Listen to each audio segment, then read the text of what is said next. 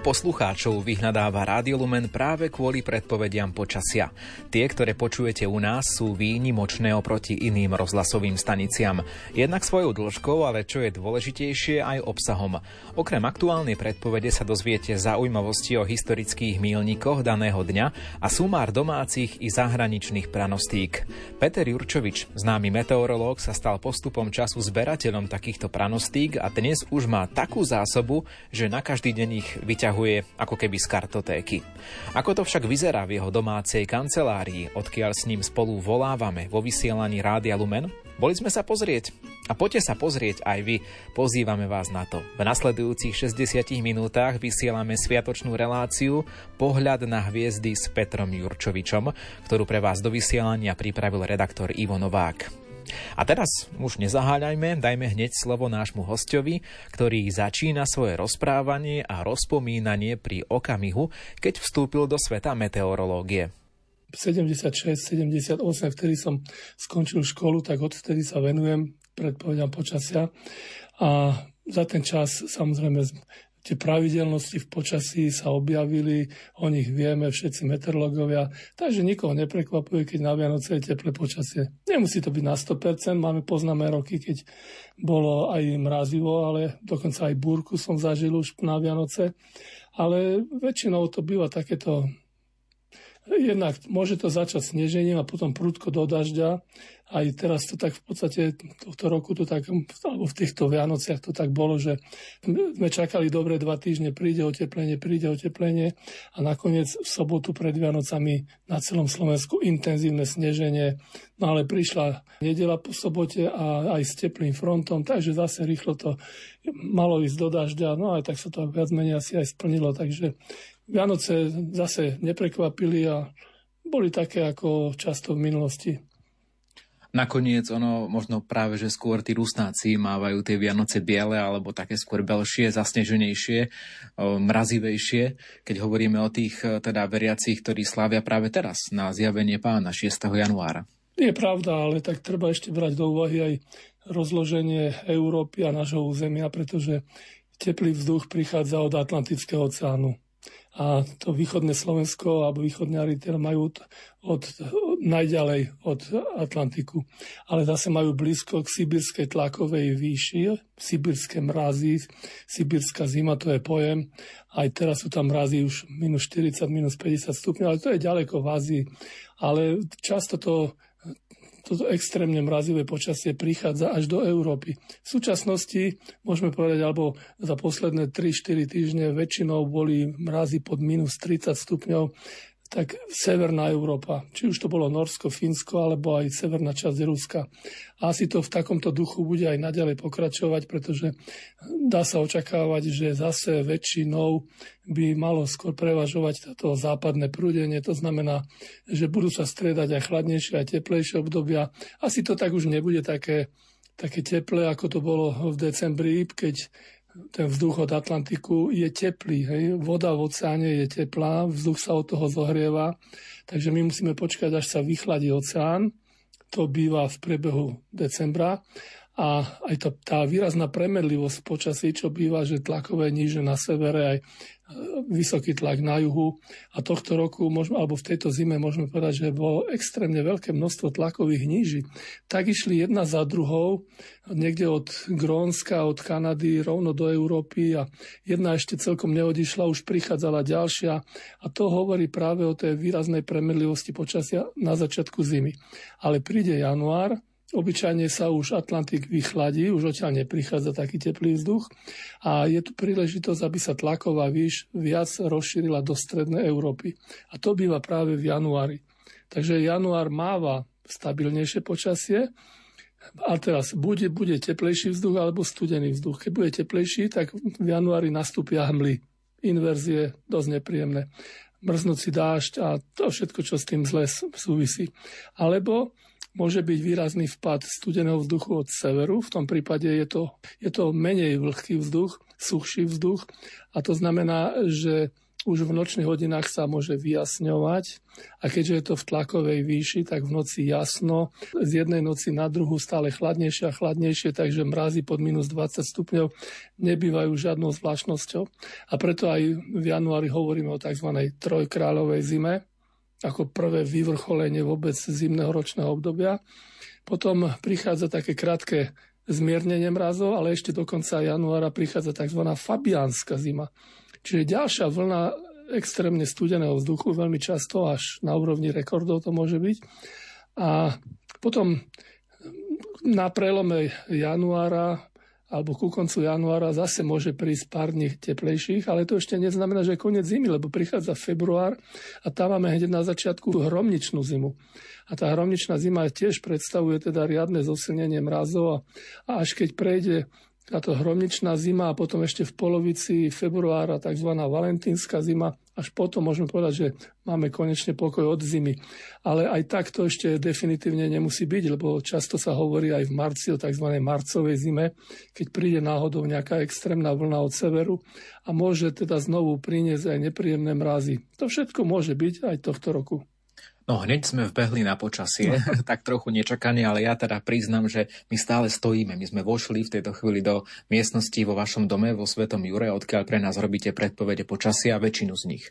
No a to, čo mňa hneď tu zaujalo, tak to je obrovské množstvo kníh. Dnes je už internet, samozrejme, možno veľa vecí sa dá nájsť práve tam na internete, ale vy tu máte veľa kníh, čerpáte z nich ešte aj dnes, že naozaj pri tých predpovediach otvoríte práve že knihu a nie internet? Ja myslím, že je dobré mať tie knihy. Je tam mnoho zaujímavostí, ktoré na internete človek raz nájde a keď si to neuloží, tak to druhýkrát už nemusí vôbec nájsť. Knihy v tomto ohľade sú stabilné. Mám tu 2, 4, 6, 7 regálov plných kníh o meteorológii. Hej, možno, že, neviem, v minulosti bol jeden meteorológ, ktorý mal ešte možno viac knih ako ja, ale ja kde vidím knihu o meteorológii, tak automaticky kupujem. Možno sa do nej ani nepozriem, lebo tu mám na stole asi 20 knih, ktoré som ešte ani neotvoril, čo som za tento rok kúpil, lebo sa mi to zdalo ako, ako potrebné. No, nemusí to byť priamo z meteorológie, tu sú napríklad tradície na Slovensku. Ne? Čiže keď ja hovorím treba o rôznych pranostikách, tak je dôležité to trošku okoreniť nejakými zaujímavosťami, tradíciami, čo sa k tomu viažu. No, alebo môžeme taká kniha, že Tajný svet počasia, také rôzne knihy. Toto zase hneď tak človek nenájde na internete. To je dobré mať práve takéto knihy a a čerpať tie informácie. A to ešte same o sebe nestačí. To keď ja robím rozhovory pre Lumen alebo pre, do televízie, tak ja mnohé zaujímavosti si prečítam a to si vložím potom do pamäte. Vo Worde mám celú kartoteku. Len napríklad na december tam mám zaujímavosti na 700 stranách a na každý deň, takže mne nerobí problém, v hlave to človek neudrží, tak to aj staršie záznamy a musím hovoriť, keď hovorím, tak ho musím hovoriť presne ktorý dátum, aké teploty. Takže je dobre, keď to mám v počítači, potom sa na to pozrieme a tam jednoducho si vyberiem na daný deň, čo aké sú zaujímavosti a potom človek, keď si pospája tieto udalosti z jednej knihy, z druhej knihy, z internetu, tak sa dozvie také zaujímavosti, že človek žasne, že, že ako to v minulosti často bolo aj medzi meteorológmi alebo vôbec v dejinách meteorológie a zároveň je tu množstvo map. Máte prehľad, kde je aké časové pásmo, to je jedna mapa, nemôže chýbať globus a veľká geografická mapa sveta, keď hovorím veľká, tak naozaj veľká. No, to, áno, tak to je, ja teraz ani neviem, že či to mám niekde z Ázie. Toto je špeciálny, to, to je tiež teplomer. Hej. Čiže tam sú jednotlivé také banky, Archimedov teplomer, no, asi to taký, nebudem vysvetľovať. Taký, taký, taký veľký vodný stĺp, ako keby je to? Normálne bývajú také 20 cm alebo polmetrové, ale ja mám taký, že možno na Slovensku ich bolo málo, no 1, 2, 3, že by sa našli. Takže keď som to videl v obchode, hneď som si to kúpil, ako to musí mať takýto krásny teplomer. Každá tá banka je, je zameraná na nejakú teplotu. Čiže keď je v miestnosti, ja neviem, 25 stupňov, tak tu sú od 10, dajme tomu až do 30 jednotlivé tie banky. A podľa toho, ako sa tá tekutina vnútri zohreje na tú teplotu, ktorá je v, v izbe, tak tá príslušná banka vystúpa do tej výšky Čiže teraz sa nachádzame tak niekde medzi. Tá vrchná môže byť 25, táto 20, takže keď sa pozriem na teplomer, môžem si porovnať, že sa nachádzame na úrovni niekde na 24 stupňoch. Čo si zase môžem veľmi ľahko potom zase overiť na, na ďalšom, tuto, čo mám taký teplomer, teda taký, to je automatická meteorologická stanica. To je už digitálna záležitosť. Áno. Tá stanica je v záhrade samozrejme, ale bezdrotovo je to prepojené až sem, takže ja hneď sa pozriem, aký fúka vietor, aká je teplota, vlhkosť, tlak mám okamžite prehľad, ako to tu vyzerá. Takže to, to je tiež pre mňa také dôležité. Tak aby sme len nestáli, poďme si sadnúť a po pesničke pozývame našich poslucháčov v pokračovaní našej návštevy u vás. Jasne.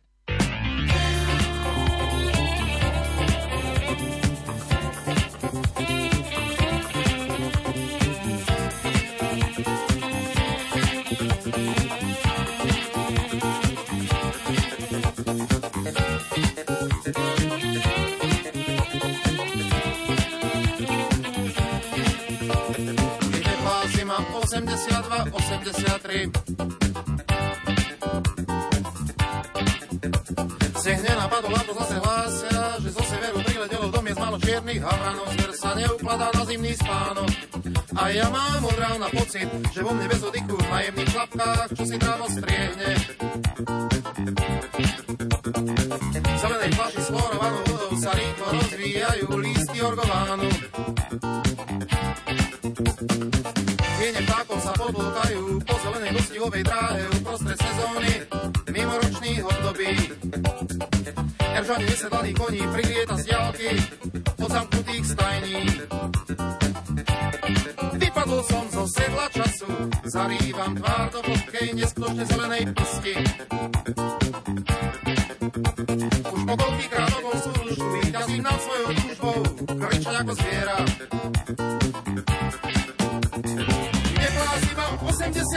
82, 83. Sneh nenapadol a to zase hlásia, že zo severu priletelo do miest čiernych havranov.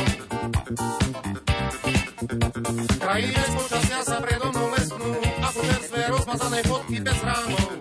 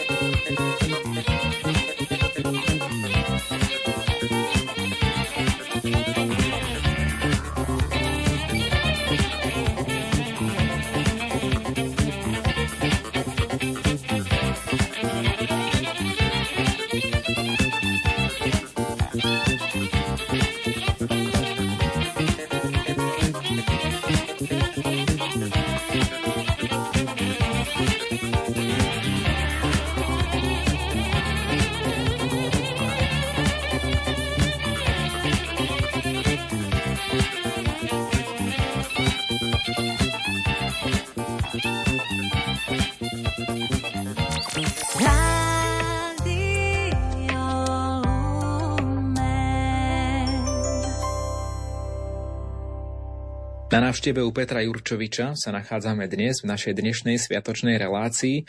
Už sme zapli počítače, takže už ideme do tej digitálnej záležitosti tejto našej návštevy, ale ešte predtým, ako sa k tomu dostaneme k tým počítačom, pán Jurčovič, e, naša dnešná relácia je v premiére 6. januára 2024 a je to sviatok zjavenie pána, ktorý je istým spôsobom aj spätý s hviezdou, ktorá teda ukazuje na to zjavenie pána, že sa narodil Ježiš Kristus a my sme to aj tak nazvali taký potitul tej relácie, že možno kedysi tá meteorológia vychádzala z hviezd, dnes vychádza už skôr práve že z toho digitálneho sveta počítačového.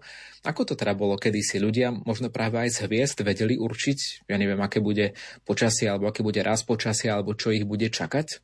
Astrometeorológia mala svoje miesto v dejinách meteorológie, pretože aj tí najvýznamnejší astronómovia sa výrazne venovali aj predpovedaniu počasia pomocou hviezd, konštelácií na oblohe a podobne. Či už to bol Kepler, alebo to boli ďalší Tychobrahe a, a ešte by sme, dokonca aj Nostradamus bol nutený od francúzského kráľa, aby a kráľovna chcela, aby je predpovedal, aké bude počasie, lebo ona podľa toho sa chcela potom obliecť a tak. No na to ale po krátkom čase Nostradamus povedal, že keď zo mňa aj kožu zoderiete, ja vám predpovedať nebudem, lebo hneď si uvedomil, že to nie je také jednoduché. No, alebo dokonca bola aj taká situácia, že sa na oblohe stretli v blízkosti, v, v súhvezdí Rýb, sa stretli asi štyri planety našej slnečnej sústavy. A z toho astrolog Štefler sa volal, tak co ho hneď dedukoval, že keď to takto je, alebo takto to bude v krátkej dobe, to samozrejme hneď, že musí prísť nová ďalšia svetová potopa. Svetová potopa neprišla, ale aj tak ešte mnoho rokov, desaťročí, možno aj viac ako 100 rokov ešte ľudia verili, že tie hviezdy naozaj majú výrazný vplyv. Tak, ale to, to nechávame bokom.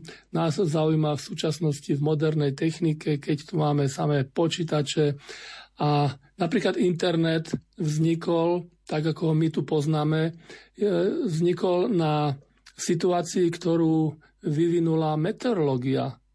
Meteorológia je predchodcom internetu.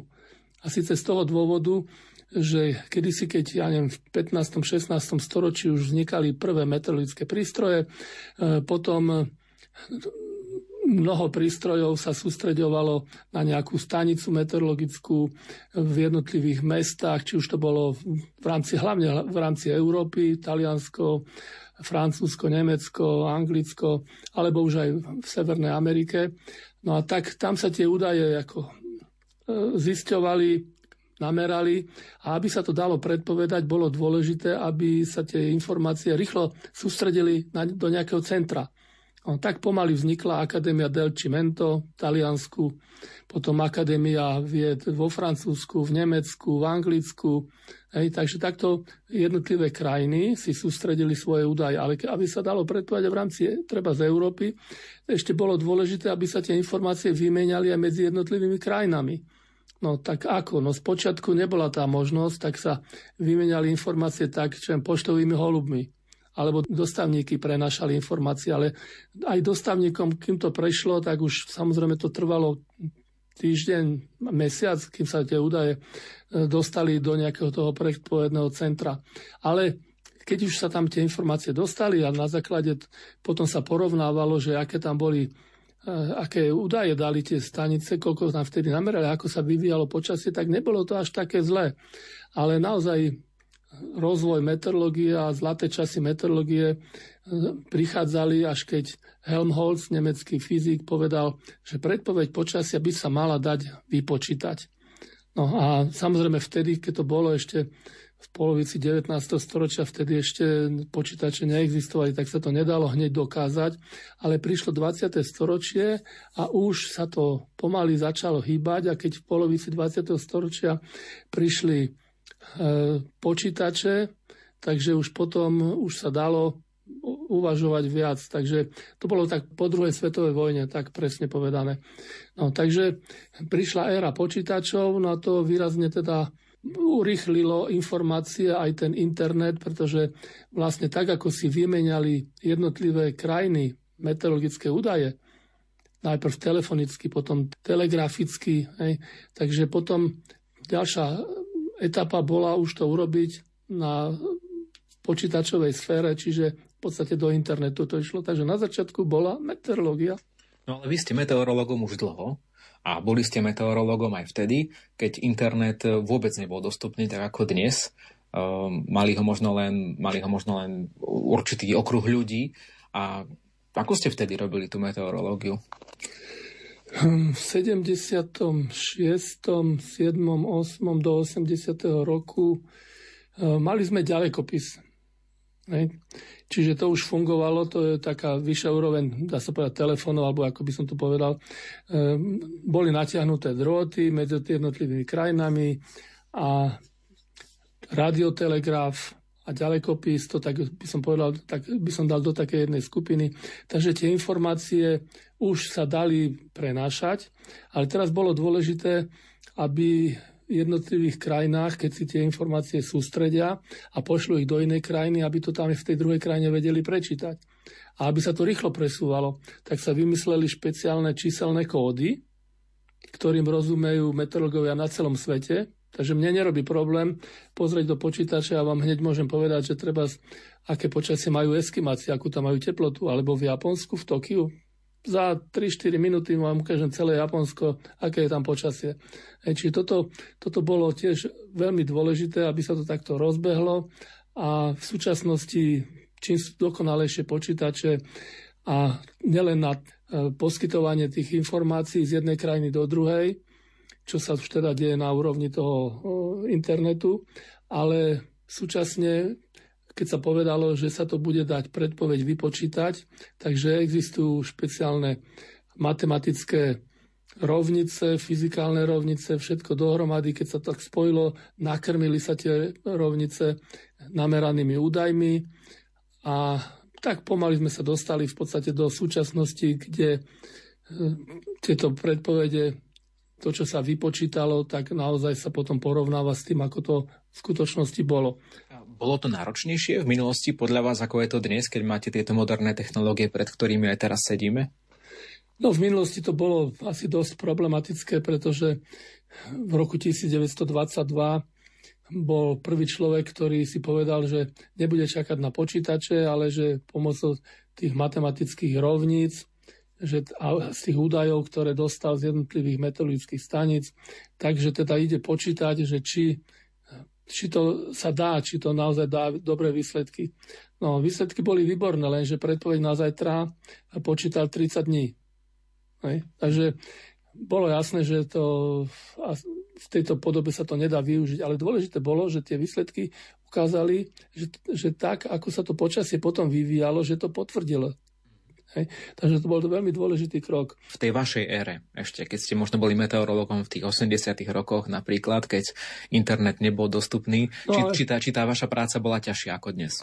No, v každom prípade sme museli ovládať kódy, meteorologické kódy. Ono aj dnes by bolo dobré mladí meteorológovia, aby tie kódy ovládali, ale v počítači už obyčajne prichádzajú tie informácie také dekodované, hej, čiže v tabulkách je presne už jasne naznačené, že ako, ako to tam vyzerá a aké, hneď môžem aj ukázať, že ako to tak vyzerá, kde to máme. To iné je to kód, ktorý nazývame synop, synop od slova synoptický, z grečtiny, čo znamená ako názorný, kde tento kód skratka ovládajú na celom svete meteorológovia. Je dôležité, aby bol, pretože jedine takýmto spôsobom sa dali tie informácie rýchlo prenášať. Nakoniec ten kód inak vyzerá, aby som to približil našim poslucháčom, ako také zdvojené číslo účtu. Veľmi dlhý. No. Štvor číslia sú tam. Pardon, 5 číslia. No je to dôležité samozrejme, že je to v tých peticiach. Na úvod je dátum, potom ktorá meteorologická stanica to predstavuje, potom v akých jednotkách je to merané, lebo nie všetky krajiny merajú vietor napríklad v metroch za sekundu, niekde sa to meria v knotoch, aj v úzloch teda inak povedané, alebo aj teplota, buď sú Fahrenheitové stupne, Celziové stupne, takže toto všetko musí byť zachytené, aby ľudia vedeli, že v akých jednotkách to tam potom bude. No a potom už prichádzajú informácie, základná informácia treba o oblačnosti, za tým aká je dohľadnosť. Potom je tam jedna petica, ktorá má na úvod jednotku, dvojka, trojka, štvorka, peťka, šestka, sedmička, osmička. Čiže ja viem, že keď, sa, keď si nájdem rýchlo tú skupinu, kde začína jednotka, tak to mi hovorí, že to je teplota teplota vzduchu. Hej. A, ale t- tu by som potreboval vedieť jednak, aby to bolo v desatinách a ešte potrebujem vedieť, či je to nad nulou alebo pod nulou. Čiže keď je tá druhá za tou jednotkou prvá nula, tak mi je to jasné, že to je kladná teplota. Ak by tam bola jednotka, treba, no to by som musel rýchlo hľadať nejaký lomnický štít, tak tam by to bolo teraz jednotkou, to znamená, že tá teplota bude mínusová.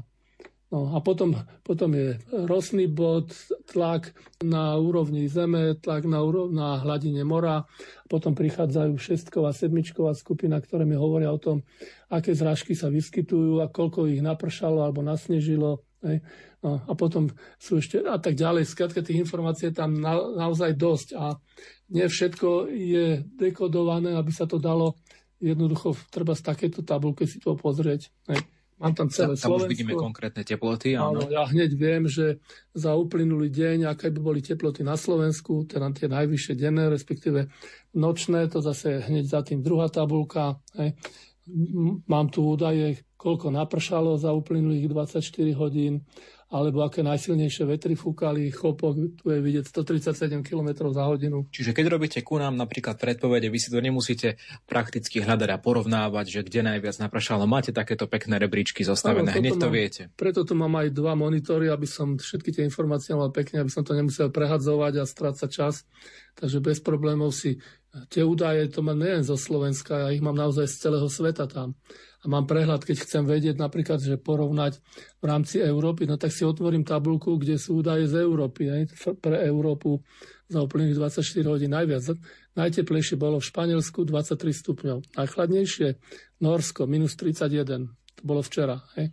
A nie je problém, keď tam ja e, si na to Norsko kliknem, tak sa mi hneď ukáže ďalšia tabulka, kde mám tie údaje z tej stanice za celých 30 dní dozadu.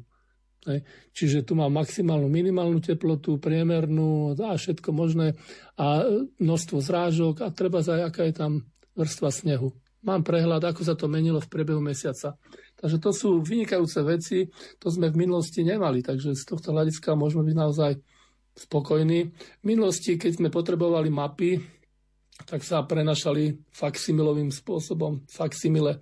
Neviem, či vám to ešte niečo hovorí, čo je to faximile. No, priznám sa, že nie, musíte mi povedať. No, taký prístroj, v ktorom bol veľký valec a bol v ňom vsunutý do toho e, vlhký papier, ktorý, ktorý sa posúval a krížom prechádzala v takej, v takej vlne, alebo tak, tak sa to točilo, e, povedal by som, že e, taká, taký tenký drôt, ktorý sa otáčal a dotýkal sa toho vlhkého papiera. Vytvoril a, a vznikla tam iskra, vzniklo tam také prepálenie.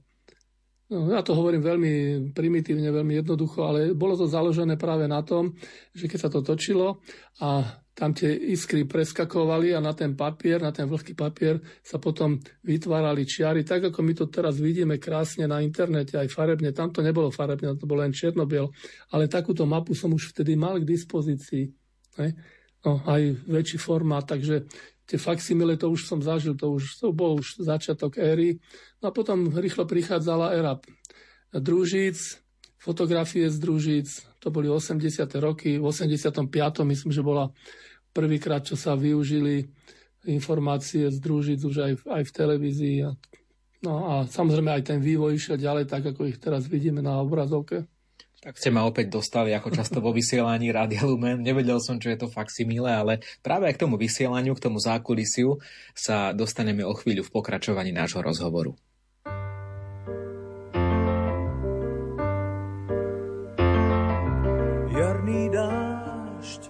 Má nás dávno rád, má nás dávno rád, má nás rád. Jarný dážď dá nám kľúč od vrát, dá nám kľúč od vrát tajných vrát. Jarný dážď nápadol bláznivých, miesto slz, pár kvapiek žiarivých. Letný deň, ten prvý, ktorý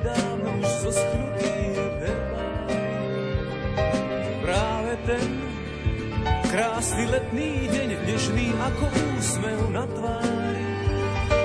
Ten mi vráť, iba ten mi vráť, deň priezračný, deň zázračný,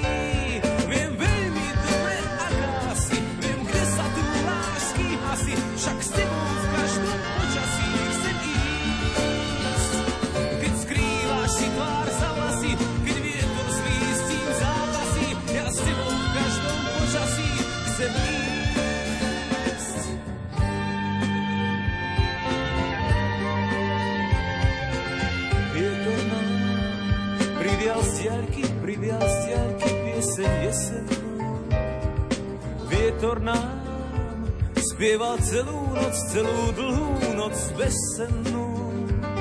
Spieval nám o listoch zvednutých, pieseň tú čo mizne ako vzdych. Bielý sneh zachová zástup zástup našich stôp Bielý sneh bude nám perinou, ľahkou perinou v stromoch búrľavých. Bielý sneh zvonivý, bielý sneh žiarivý. Viem veľmi dobre, aká si, viem, kde sa tu lášky asi, však s tebou v každom počasí chcem ísť. Keď skrývaš si tvár za vlasy, keď vietor zvíš tým zápasí, ja s tebou v každom počasí chcem ísť.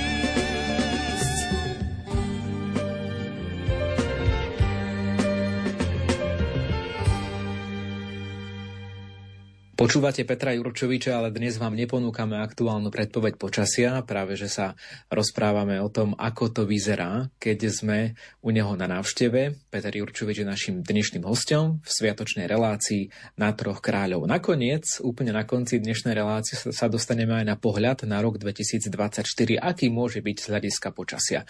Ale možno poďme práve k tým predpovediam u nás na Lumene. Pán Jurčovič, nie je to náročné, že, že každé ráno ste vo vysielaní, každé popoludnie ste vo vysielaní, sobota, nedeľa, teraz sviatky, neustále a to hovorím len o Rádiu Lumen. Ľudia vás poznajú aj z televízie a môžu vás poznať aj z iných médií.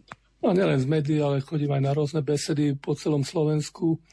A či už sú to deti v základnej škole alebo aj medzi dôchodcami. Bol som aj v Národnej knižnici v Martíne napríklad. V Bardejove som tohto roku mal prednášku. Teraz v januári ma čaká zase taká prednáška v, v Leviciach zase pre polnospodárov. Takže stále, stále sa niečo deje, stále ma to v, celku, v celku baví, takže nepovažujem to za nejakú záťaž. No a keď už sa môže zdať, že že je toho ako si veľa, no tak treba sa dobre vyspať a, a zase to funguje. Hej. Ale dá sa to vyspať, keď stále musíte vstávať. Ja viem, že to zase nie je tak nejako extra skoro, o pol 8 pre Rádio Lumen, ale tak chodíte aj do televízie, tam musíte oveľa skôr vstávať. No, robím raňajky v televízii a tam musím stavať o 5. Našťastie je to tak obyčajne len raz do týždňa, takže to človek potom dospí, ale, ale sú situácie, že keď, keď to, že musím stávať bežne, treba začínam ráno rádiom Lumen, aj o pol osmej, čiže ja pred 7 už stanem, pozapínam počítače a hneď si rýchlo pozriem, že čo sa deje. Pre mňa to zase nie je až taká ťažká vec, pretože ja keď som išiel spať večer, hej, takže ja mám v hlave to, čo bolo večer, akurát si len musím doplniť informácie, čo sa v prebehu noci stalo. No, niekedy to je málo, niekedy je to veľa, takže to, to všetko rýchlo si pozriem a o pol osmej už volá Lumen a ja už toto všetko mám pred sebou a môžeme, môžeme dávať informácie. Tie informácie sú samozrejme založené v prvom rade na tom, že aké, keď chcem povedať predpoveď, tak musím začať tým, ako bolo, nie ako bude. Ja musím mať najprv prehľad o tom, čo sa vlastne deje na Slovensku, v Európe, na celej severnej pologuli a až potom idem na tú druhú fázu k tým predpovediam. Samozrejme tie predpovede, na to sa musia použiť alebo využiť počítače. Tie počítače sú, to by mohla mať každá krajina, ale to je tak náročné a vlastne každá krajina by mala používať takmer rovnaké, hovoríme, modely atmosféry, čiže rovnice, matematické, fyzikálne rovnice, ktoré zjednodušene nám priblížia tú strašne komplikovanú atmosféru, ktorú máme, lebo keby sme chceli robiť predpovede podľa skutočnej atmosféry, tak to sa nedá. Jednoducho musíme mať zjednodušený model. A na základe toho modelu, z, toho, z tých počítačov, by každá krajina si urobila predpovedné mapy. No, ale ehm, zase musím povedať, že každá krajina by, alebo približne by dali rovnaké výsledky, takže je zbytočné, aby každá krajina mala veľmi drahé, náročné finančne a technicky takéto počítače, tak existuje niekoľko stredisk. Napríklad je to v Anglicku, v Londýne, je v Nemecku, v Offenbachu, Francúzi v Toulouse majú takéto centrum, alebo je teda v Moskve, je aj americké. A kde sa tieto informácie, tieto predpovede poskytujú vo forme alebo v tvare mapy Hej. Pre mňa nemá význam, aby mi tu niekto napísal, že bude veľká oblačnosť zamračenia. Potrebujem vidieť tú mapu a na tej mape si a potom ľahko nájdem, že čo asi sa dá očakávať. No, tie mapy sú dneska už celku veľmi... Toto je napríklad práve taká anglická mapa, e, ktorá mi jasne ukazuje, že v danom čase, ako by sa malo vyvíjať počasie, kde budú tlakové níže, vyššie, kde budú aké fronty. A keď mám v predpovedi týchto map viac za sebou, tak ja dokážem potom si pozrieť, že treba, ako by mala byť tá animácia, ako sa to bude meniť v priebehu neviem, po 6 hodinách na 3, 4, 5 alebo dokonca 6 dní. V súčasnosti už je tá technika na takej úrovni, že tieto predpovede sa s vysokou pravdepodobnosťou dajú robiť do 10 dní. Nadlhšie asi nie. Nadlhšie už, už ideme len do určitých trendov, ako by sa to mohlo vyvíjať. Matematické modely sú dostatočne presné do 10 dní, takže keď sa robia predpovede na dlhší čas, už sa z týchto predpovedí, z týchto modelov, z týchto počítačov sa to nedá. Tam už potom obyčajne prechádzame na úroveň štatistiky napríklad. Štatistika je tiež veľmi dôležitá. V minulosti sa častejšie využívala, keď sme ešte nemali tieto počítače, takéto tieto modely. Čiže tam to bolo na takom princípe, že keď sa e, namerali údaje z celej Európy, to sa všetko dalo do mapy, do takej približne rovnaké, ako to vidíme. A tam som mal teda prehľad o tom, že čo sa deje v rámci Európy, alebo až po Severnú Ameriku, keď sa to týka predpovedí pre Európu lebo predpoveď na 3 dní pre Európu, tak ja potrebujem vedieť, čo sa deje v Amerike, v Kanade. Hej. Za 3 dní je to odtiaľ, zmena počasia je tu raz, dva. No, takže musíme to takto podrobne vedieť. No a už keď to mám k dispozícii, tak potom nie je problém e, vydať tú predpoveď. Ale keď som povedal, že v tých časoch to bolo také problematické, tak vedeli sme, aký bol stav a teraz druhá otázka bola, ako sa to vtedy vyvíjalo, kedy, kedy to v minulosti bolo podobné počasie. Hej. Čiže keď dáme tomu, že máme v Európe daždivé počasie a teploty také a také, tak ja si dokážem nájsť v archíve, že kedy v minulosti bolo takto, dajme tomu na Vianoce, takéto počasie z hľadiska teploty, vlhkosti a tak ďalej, tlaku a počítač mi vyhodí, že také, takýto vývoj počasia bol v roku, ja neviem, 1990. A moja ďalšia otázka je, ako sa v tom roku vyvíjalo počasie ďalej a počítač mi zase vyhodí, ako to vtedy v tom 90. roku sa vyvíjalo. Čiže takýmto spôsobom sa dalo s určitou presnosťou alebo nepresnosťou povedať, že čo asi by sa teda mohlo aj tohto roku vyvíjať, keď to bolo vtedy tak. Predpovede u nás na Lumene sú výnimočné tým, že trvajú dlhšie ako na iných rozhlasových staniciach, pretože vy tam pridávate ešte nejaký ten bonus. Jedným z tých bonusov sú napríklad aj pranostiky, no koľko ste ich už povedali na Lumene, to je aj na knihu. Mimochodom, jedna sa tu aj vedľa mňa teraz nachádza, vaša kniha o slovenských pranostikách na celý rok, takže zdá sa, že je to taký váš koníček, tie pranostiky trošku zozbierať, takto ustáliť, dať aj do knižky, aj do vysielania Rádia Lumen, pretože naši poslucháči to majú radi.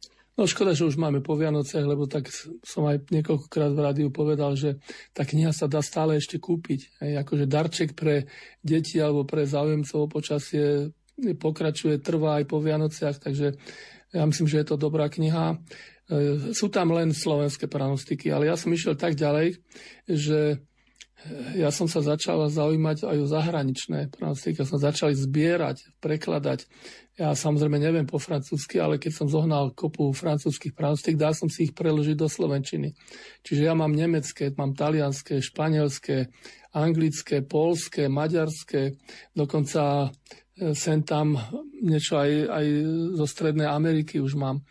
A, mám aj estonské pranostiky. Hej, takže toto všetko sa u mňa stretáva v počítači, v mojom archíve a ja keď si otvorím jeden deň, tak daný deň, napríklad toho 6. januára, tak si tam pozriem, aké pranostiky máme slovenské a za tým hneď mám tie ďalšie zahraničné a ja potom môžem vo vašom rádiu pekne to okomentovať, že ako to vtedy ľudia videli, nakoľko sú presné tie pranostiky alebo nie sú presné. Je, aj medzi meteorológmi sú mnohí, ktorí, ktorí zaznávajú význam pranostik, ale pranostiky patria medzi zlatý poklad každej kultúry, každého národa. To, tie pranostiky to nie sú len ako hlúposti vymyslené ľuďmi. V minulosti, keď neboli iné predpovede, tak boli dobré aj pranostiky. A potom sa to vyvíjalo ďalej cez astrometeorológiu až k počítačom a tak, ako to poznáme teraz. Majú svoje miesto vôbec v histórii, či už meteorológie alebo každého národa. No.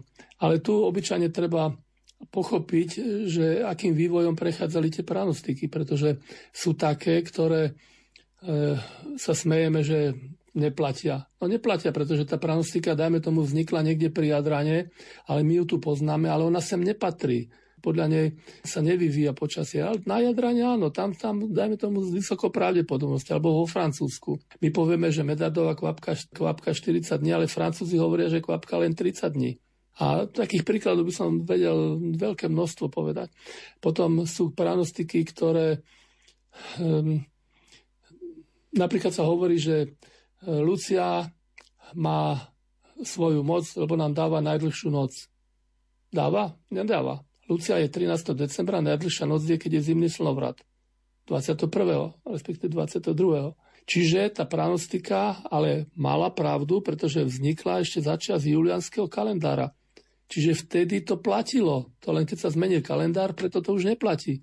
A takých pranostik by som hneď vedel povedať ďalších 20, kde sa to na základe zmeny kalendára, akože to už neplatí. No. Takže treba vnímať aj ten kontext celej všetko, situácie. Áno, všetko to treba chápať. Druhá vec je, na Marka uhorky do Jarka, to je 25. apríl. No, neviem si predstaviť, aby na Orave 25. apríla sadili uhorky. Je to príliš skoro. Ale v podunajskej nižine je to správny agrotechnický termín to moja mama automaticky námarka, už sme sadili horky. A naozaj boli dobré, všetko, úroda bola výborná. Čiže aj toto treba brať, kde to vzniká. A no, a ešte ďalšie také detaily by sa dali nájsť. My sme teraz na Prahu nového roka 2024 a, vždycky sa tak v bulvári objaví, že nový rok prinesie extrémne leto, máme pre vás najnovšiu predpoveď, kliknite sem. A nakoniec sa človek z toho aj tak v podstate nič nedozvie a dokonca teda vy, meteorológovia, často nemáte veľmi radi takéto dlhé predpovede, ťažko sa vám predpovedá počasie, ja neviem, treba v októbri na to, aké budú Vianoce. Vedeli by ste dať predsa len nejakú predikciu na rok 2024, alebo je to úplne cestné takto hovoriť o celom roku?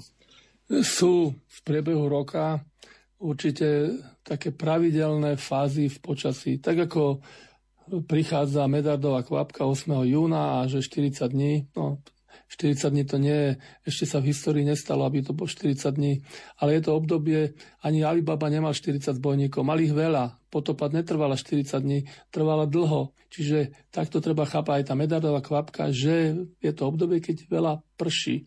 No, čiže v takomto význame eh, si myslím, že by bolo dobre to chápať a v priebehu roka takýchto pravidelne sa opakujúcich nepravidelností, odborne povedané singularity, tak sa vyskytujú počas celého roka.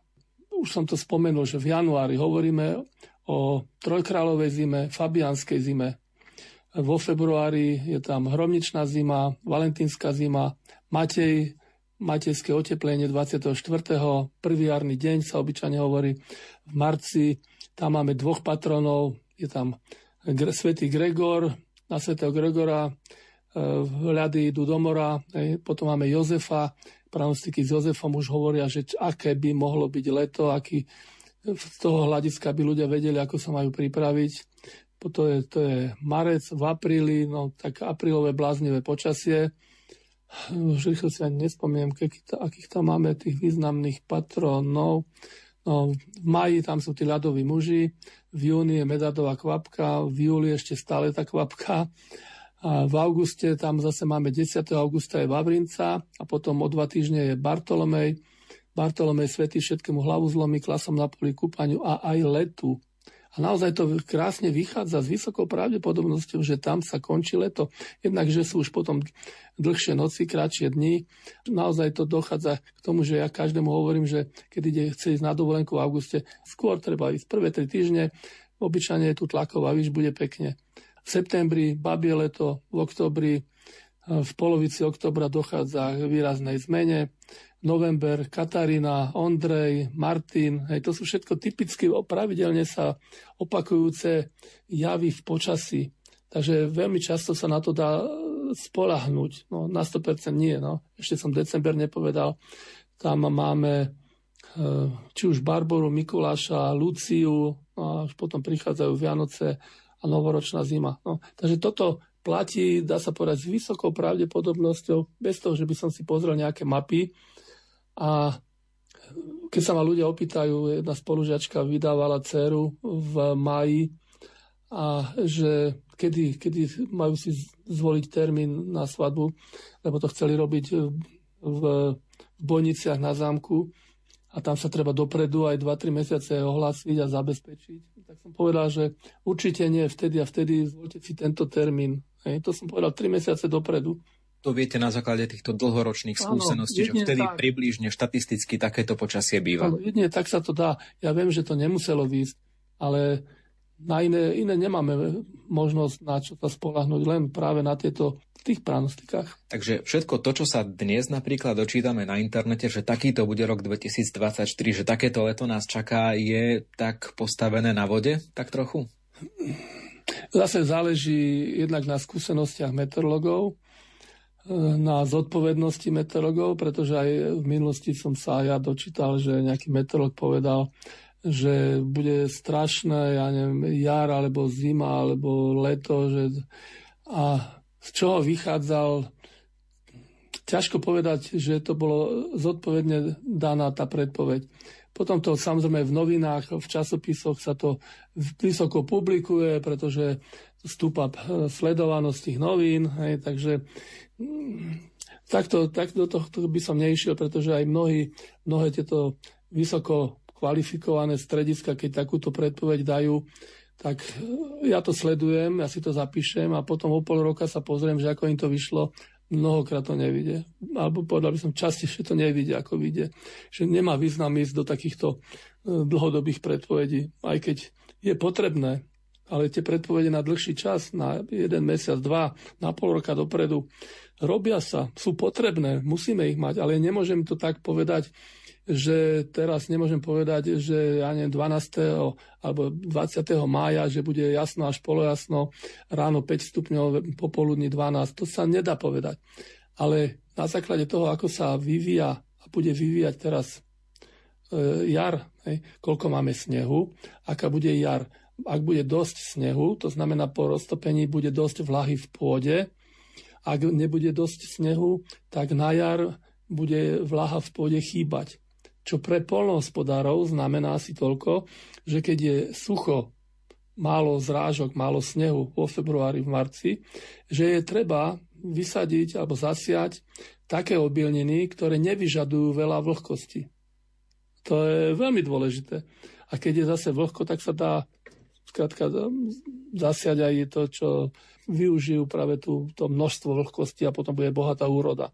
Takých príkladov by som vedel veľa povedať. Takže vieme, že meteorológia to nie je len o tom, že čo si zajtra oblečieme, ako sa budeme cítiť cestou do práce, ale sú to práve že aj takéto praktické záležitosti. Dobre sa nám rozprávalo u vás na, návšteve, ale čas sa nám kráti našej dnešnej relácie. Ja chcem ešte jedno prianie vám teda dať, aby ste boli hlavne zdraví a tak plný elánu do svojej lásky meteorológie, ako je to doteraz, aby ste ešte dlho mohli aj s nami na vlnách Rádia Lumen takto účinkovať. Čo by ste vy popriali našim poslucháčom do nového roka? Čo by som poprial? Len to najlepšie počasie. Ale už túto otázku som raz dostal a, a preto hneď mi napadlo presne to isté povedať. Vtedy som to tak vychrlil zo seba, až som bol prekvapený.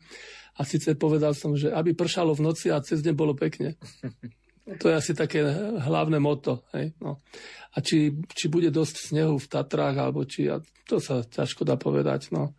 Môže to, môže byť ja neviem, tri týždne môže byť teplo-teplo aj v januári a potom príde jeden týždeň s veľkým ochladením a hneď bude minus 20, minus 30.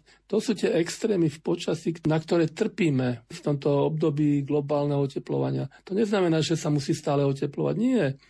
Ale pribúdajú extrémy, pretože keď je atmosféra teplejšia, je tam viac energie a potom sa to prejavuje, dajme tomu, silnými búrkami, silnejšími búrkami, ako doteraz, alebo takými bleskovými E, búrkami a e, také, takými záplavami, rýchlo prichádzajúcimi, rýchlo odchádzajúcimi. Poznám prípad, keď v Atenách za asi pol hodinu odrazu v meste tekla rieka po uliciach, ktorá mala výšku snať meter. Len tak, z ničo nič, už to tam aj bolo. Hej. A takýchto veľkých extrémov počasí je veľa a stále pribúdajú a na to treba myslieť a, a a kto, kto na, to, na to myslí dopredu, že sa zabezpečí nejakým spôsobom, ako sa hovorí, že pravda alebo úspech praje pripraveným. A šťastie. Aj tak. Ďakujeme za rozhovor. Ďakujem aj ja. Tak čo, ste múdrejší v tom, ako bude vyzerať nový rok 2024? Nakoniec nie moderné technológie, ale skôr skúsenosti z pranostík nám môžu napovedať viac. Veríme, že množstvo z nich vám ponúkneme počas každého jedného dňa začínajúceho sa roka spolu s Petrom Jurčovičom. Veľa úspechov, nielen v predpovediach, zo štúdia praje tiež redaktor Ivo Novák.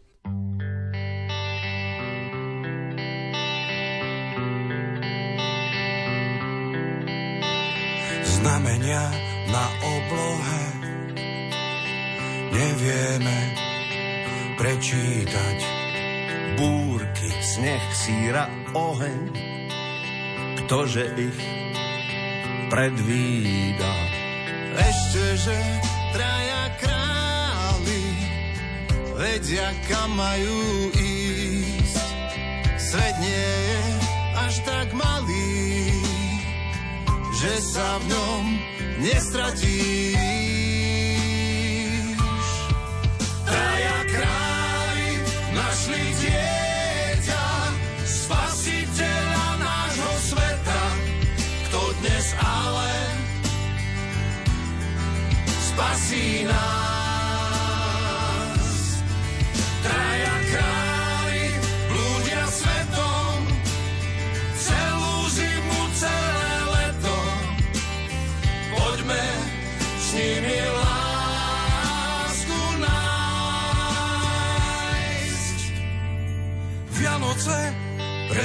Dvermi, starý rok za nami.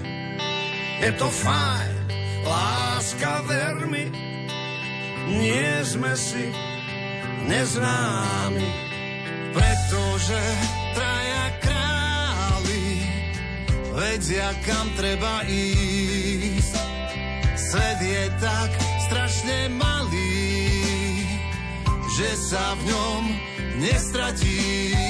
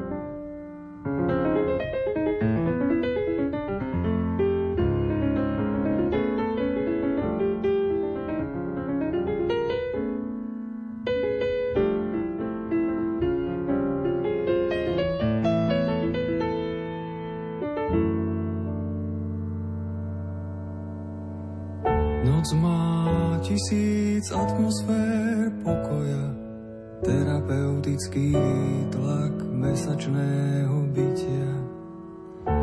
Roztrhané plúca dní sa z lunou spoja, nadýchnu sa z jej, nadýchnu sa z jej žitia. Tisíc atmosfér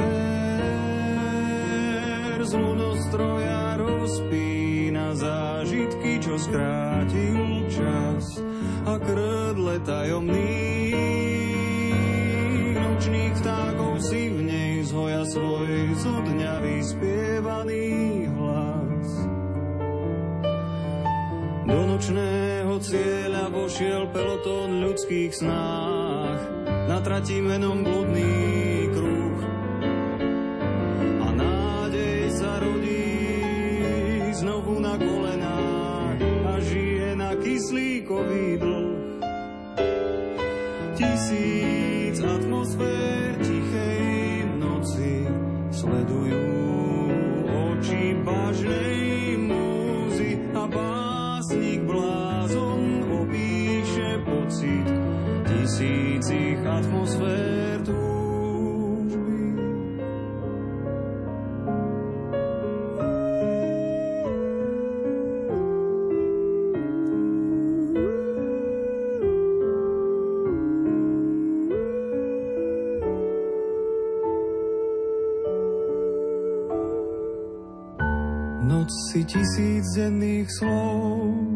prekladá zo slovníka cudzích hviezd, sa do sna vráti iný príbeh.